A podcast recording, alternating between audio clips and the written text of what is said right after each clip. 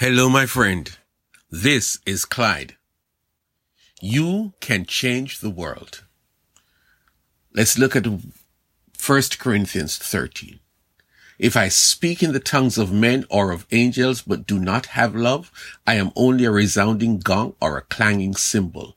If I have the gift of prophecy and can fathom all mysteries and all knowledge, and if I have a faith that can move mountains, but do not have love, I'm nothing. If I give all I possess to the poor and give over my body to hardship that I may boast, but do not have love, I gain nothing. Love is patient. Love is kind. It does not envy. It doesn't boast. It is not proud. It does not dishonor others. It is not self-seeking. It is not easily angered. It keeps no record of wrongs. Love does not delight in evil, but rejoices with the truth. It always protects, always trusts, always hopes, always perseveres. Love never fails. But where there are prophecies, they will cease. Where there are tongues, they will be stilled. Where there is knowledge, it will pass away. For we know in part and we prophesy in part. But when completeness comes, what is in part disappears. When I was a child, I talked like a child. I thought like a child. I reasoned like a child. When I became a man, I put the ways of childhood behind me. For now we see only reflection as in a mirror. Then we shall see face to face. Now I know in part, then I shall know fully, even as I am fully known. And now, these three remain faith, hope, and love. But the greatest of these is mm-hmm, love. We've been down this road before several times, and we're going to go there again today.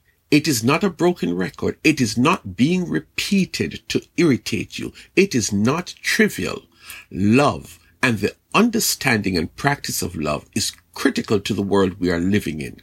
Whether it is politics, sports, money, history, religion, ethnicity, the neighborhood you live in, we must get it right. Let me say this up front.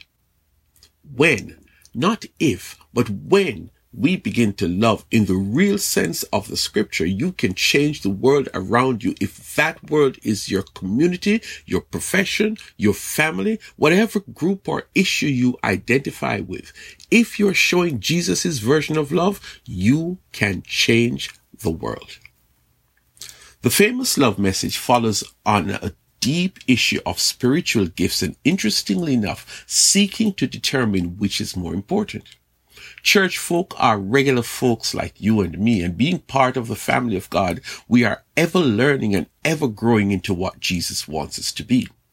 Therefore, while I am going through the growth process, while I am being sanctified, I am open to the teaching directed by Holy Spirit. So Paul recognized that a group of guys like ourselves were really trying to determine who is the more spiritual among them and their spiritual gifts had become yardsticks. Hence the last verse of the previous chapter. And yet I will show you the most excellent way. Hmm. Here we go. If I'm among the folks from my church community and I behave as truly spirit-filled person, but I don't love everyone, then what's the use? People need your love. Oh, if I possess the seemingly more important gifts of the spirit, like, mm, but people don't feel like I love them, then my ministry is in trouble. This one is crucial. If I'm the kindest person in my church community, always giving always defending the cause of the poor and needy. And nobody believes me when I say I'm dropping off these groceries because I love your family. Then I really need to go back to learn what it means to love. This is the background for the real McCall.